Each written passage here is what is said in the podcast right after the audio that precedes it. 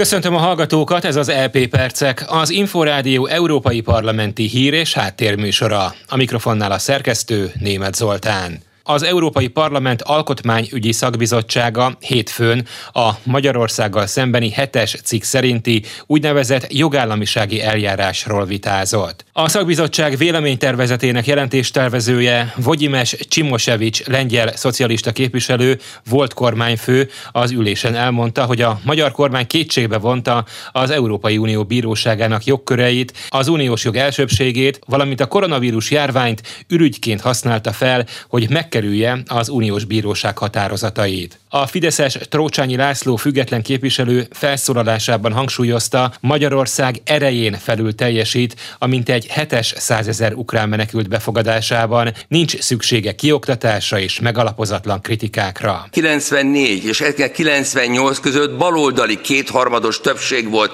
Magyarországon, számos törvényt fogadtak el, soha senki nem kifogásolta ezeket a törvényeket, akkor minden rendben volt. Kérem szépen, természetesen a kétharmados törvényeket is lehet módosítani, mint eddig is sor került rá, megfelelő politikai kompromisszumok eredményeképpen. Kérem, tartsák tiszteletben, hogy Magyarország demokratikus állam, és ragaszkodik ahhoz, hogy a szabadon megválasztott kormánya valóban kormányozzon. Dominik Drif Devesa spanyol szocialista EP képviselő felhívta a figyelmet, hogy nincs egyhangúságra szükség a testületben annak megállapításához, hogy kimondják, Magyarországon sérült a jogállamiság. Az EP képviselők az uniós források szigorú védelmét kérik az oligarchákkal szemben.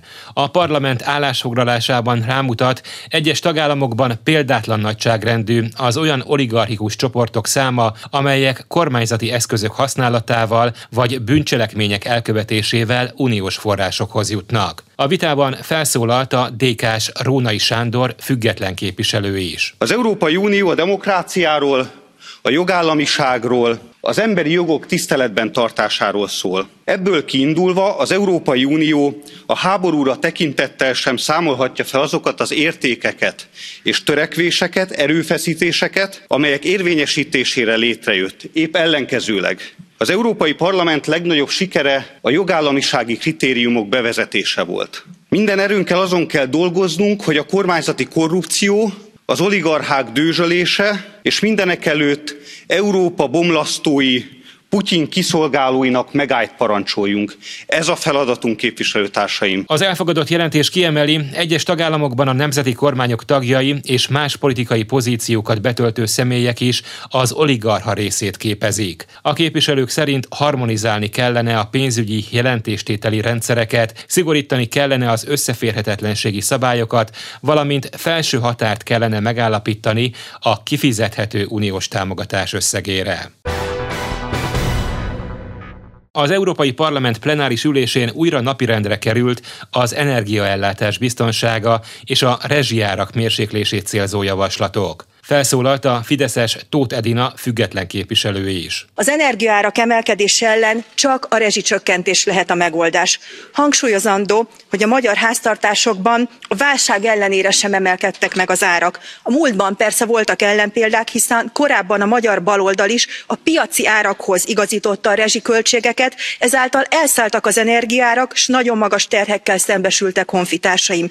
Ebből mi többet nem kérünk. A legtöbb képviselő a megújuló energiaforrások mihamarabbi bevezetését sürgette, hogy Európa függetlenedhessen az orosz energiahordozóktól. Néhányan az energiaárra kiszabott adók csökkentését kérték a tagállamoktól, és a földgáz, valamint kőolajárak egymástól való függetlenítését várják.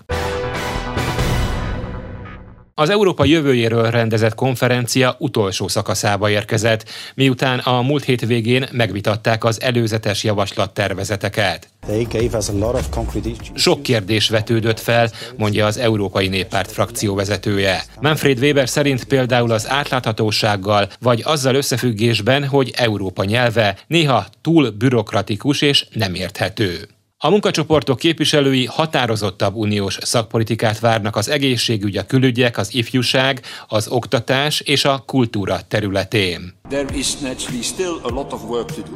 Természetesen sok még a tennivaló, mondta a tanácskozáson az EP részéről a konferencia sorozat alelnöki posztját betöltő Guy Verhofstadt. Kifejtette, az elmúlt két nap munkája alapján arra jutott, hogy a polgárok ajánlásai szerint közösen megtalálták azt a módszert, amellyel valós következtetéseket vonhatnak le a konferencián. Az eddig beérkezett vélemények alapján Európának nagyra törő ambíciókat kell megfogalmaznia. Egyesek szerint a digitális világban kellene vezető szerepre törekednie, mások szerint pedig támogatnia kellene a kis és közepes vállalkozásokat. Ez volt az EP Percek, műsorunk meghallgatható és letölthető a Szolgáltatók Podcast csatornáin, valamint az Infostart.hu internetes portál podcastok felületéről.